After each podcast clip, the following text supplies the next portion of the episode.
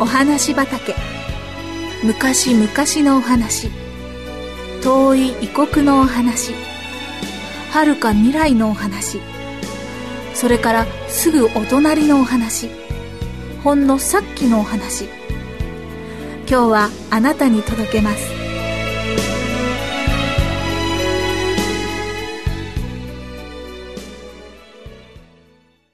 クリスマス物語。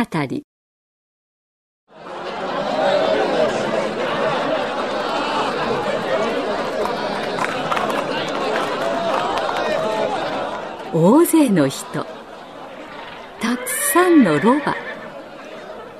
ベツレヘムの町がこんなに賑やかになったのは随分久しぶりのことでした。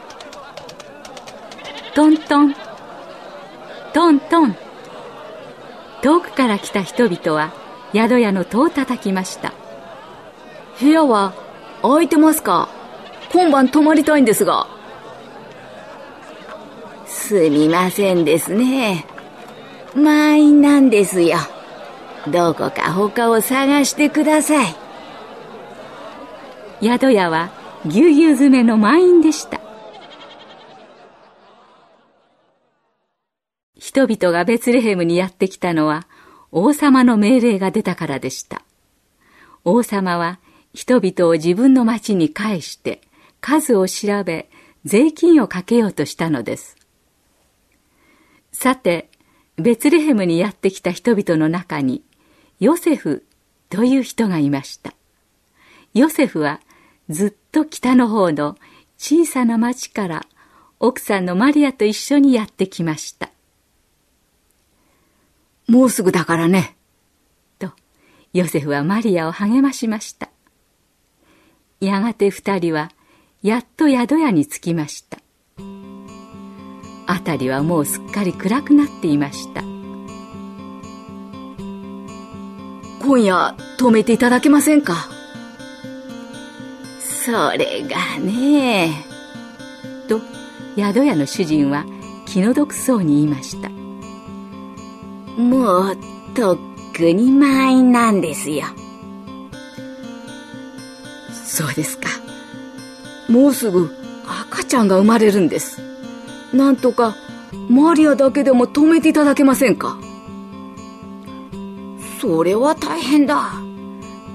どこかいい場所はないかな。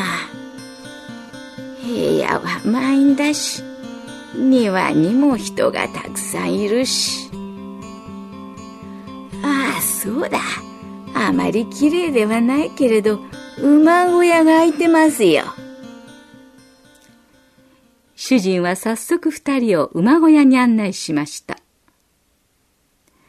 ヨセフとマリアは長い旅の後でやっとゆっくり休むことができました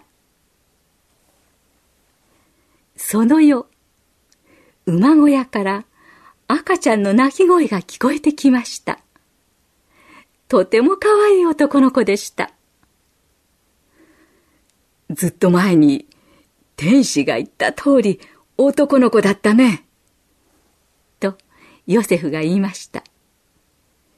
その天使が名前をイエスとつけなさい。その子は救い主キリスト様です。といったことをマリアも思い出しました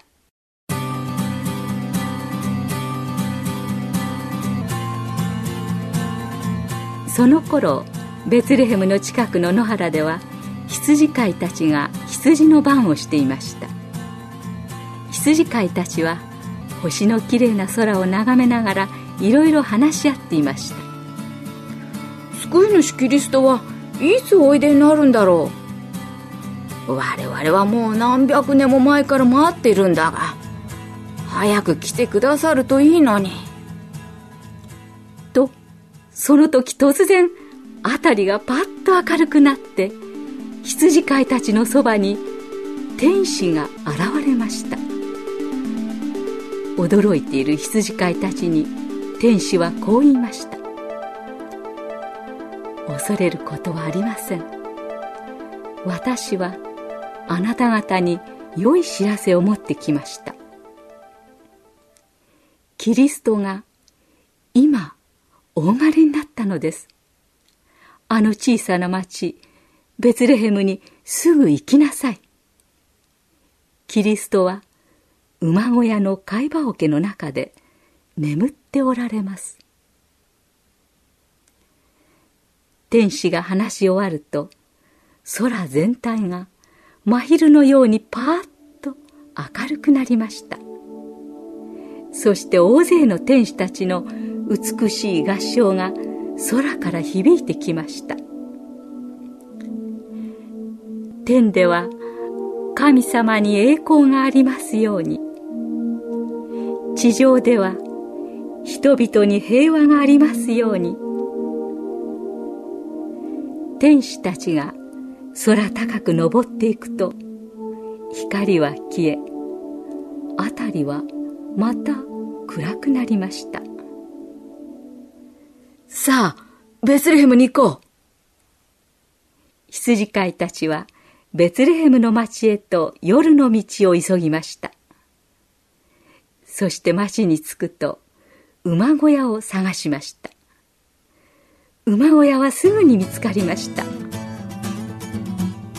羊飼いたちは天使が現れたことをヨセフとマリアに話しました。そして貝羽桶の中で眠っておられる生まれたばかりのイエス様を自分たちの救い主として拝みました。